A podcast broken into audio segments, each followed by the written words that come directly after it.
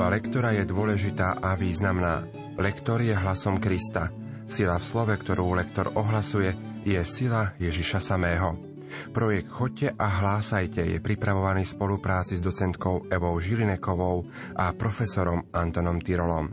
Čítania prednáša študent Divadelnej fakulty muzických umení v Bratislave Martin Šalacha. Príjemné počúvanie vám prajú Peter Holbička a Pavol Jurčaga.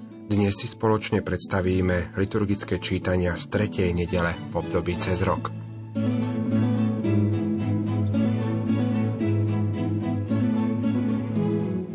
V textoch, ktoré bezprostredne predchádzajú nášmu úrivku, hovorí prorok o úzkosti, tme a o hrôze. Historicky išlo o hrôzu z obliehania Galilei a sírskymi vojskami. Zrazu však prorok začína hovoriť o tom, že tma sa zmení na svetlo – Ľud, čo kráča v otmách, uzrie veľké svetlo. Toto vojenské nebezpečenstvo sa náhle skončilo Božím zásahom. V plnom zmysle však prorok hovorí o Mesiášovi, príchod ktorého bude znamenať takúto radikálnu zmenu. Prorok tu sľubuje prekypujúcu radosť, plesanie a plnosť radosti z definitívnej záchrany, ktorú svojmu ľudu zaistí sám Boh. Čítanie z knihy proroka Izaiáša V predošlom čase pán ponížil krajinu Zabulon a krajinu Neftali, ale v poslednom čase oslávi morskú cestu, kraj za Jordánom, územie pohanov. Ľud, čo kráča v otmách, uzrie väčné svetlo. Nad tými, čo bývajú v krajine temnôt, zažiari svetlo rozmnožujú plesanie, zväčšujú radosť. Jasajú pred tebou, ako sa jasá pri žatve, ako plesajú tí, čo sa delia o korisť. Pretože lámeš jeho ťažké jarmo, brvno na jeho pleciach a palicu utláčateľa ako v deň porážky Madiánčanov. Počuli sme Božie slovo. Slovo má docentka Eva Žilineková. Prisľúbenia prvej časti tohto čítania sa uskutočnia vďaka tomu, čo sa hovorí v posledných veršoch tohto čítania.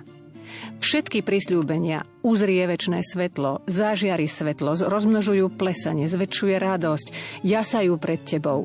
To všetko sa stane jedine vďaka tomu, čo sa spomína v posledných veršoch, pretože lámeš jeho ťažké jarmo, brvno na jeho pleciach a palicu utláčateľa. Žalmu 27 sa zvykne dávať názov Dôvera v nebezpečenstve. Predstavuje nám meditáciu starozákonného človeka, pre ktorého život vo svetle pripomína súhrn všetkých dobier. Autor sa takto modlí k Bohu a v ňom nachádza svoju istotu.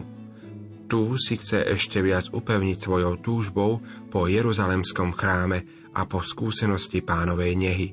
Modlitba potom spontánne prechádza do povzbudenia – srdce maj silné a drž pána. Pán je moje svetlo a moja spása. Pán je moje svetlo a moja spása. Koho sa mám báť? Pán je ochranca môjho života. Pred kým sa mám strachovať? O jedno prosím pána a za tým túžim, aby som mohol bývať v dome pánovom po všetky dni svojho života – aby som pocitoval nehu pánovu a obdivoval jeho chrám. Verím, že uvidím dobrodenia pánove v krajine žijúcich. Očakávaj pána a buď statočný. Srdce maj silné a drž sa pána. Text druhého čítania nám približuje apoštola Pavla, ktorý hneď v úvode svojho listu do Korintu vyčíta tamojším kresťanom roztržky – Pritom veľmi výstižne argumentuje tak, že vedie k zamysleniu sa nad podstatou kresťanského života. Je Kristus rozdelený? Vary bol Pavol za vás ukrižovaný? Posledná veta z dnešného čítania úzko súvisí s touto otázkou o ukrižovaní. Aby nebol vyprázdnený Kristov kríž. Teda základom a podstatou jednoty kresťanov a vôbec každého spoločenstva, ba aj podujatia, má byť kríž Ježiša Krista. Čítanie z prvého listu svätého Apoštola Pavla Korintianom Prosím vás, bratia, pre meno nášho pána Ježiša Krista, všetci hovorte to isté, aby neboli medzi vami roztržky, ale aby ste boli dokonalí v rovnakom zmýšľaní a v rovnakom úsudku.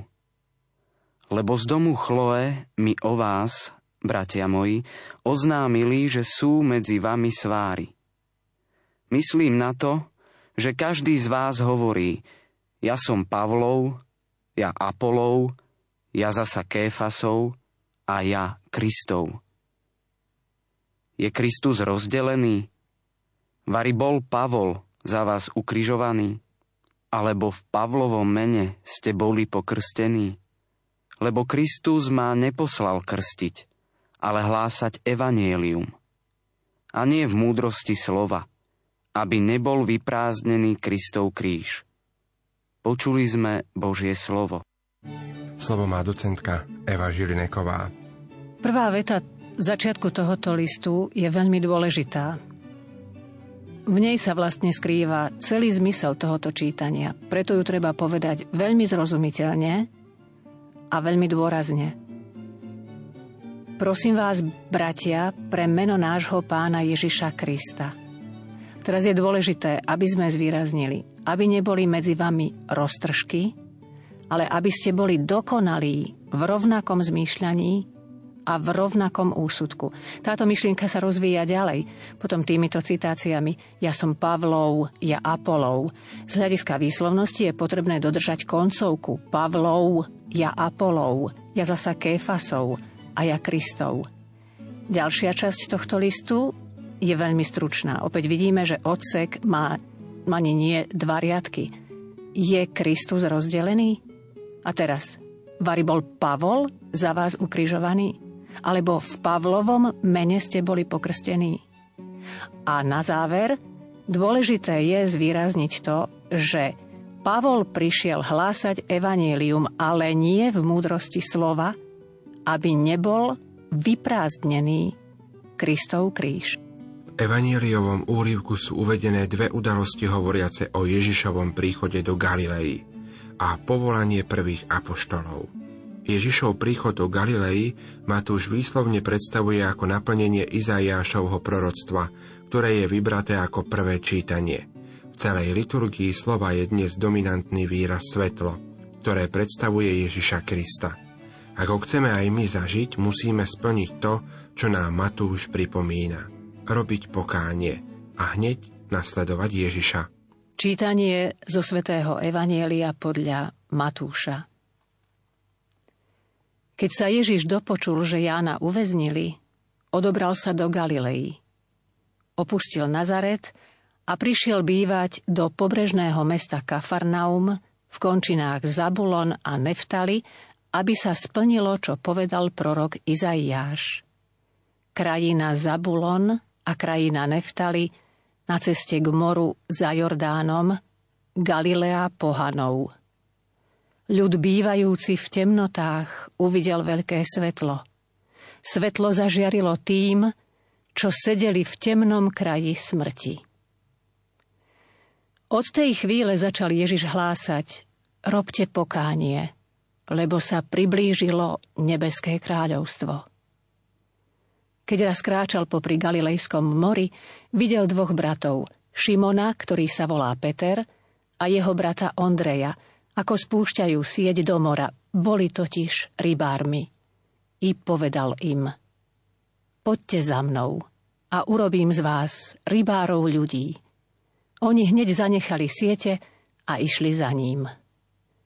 Ako šiel odtiaľ ďalej, videl iných dvoch bratov – Jakuba Zebedejovho a jeho brata Jána, ako na lodi so svojím otcom Zebedejom opravujú siete. Aj ich povolal. Oni hneď zanechali loď i svojho otca a išli za ním. A Ježiš chodil po celej Galilei, učil v ich synagógach, hlásal evanielium o kráľovstve a uzdravoval každý neduch a každú chorobu medzi ľudom. Počuli sme slovo pánovo.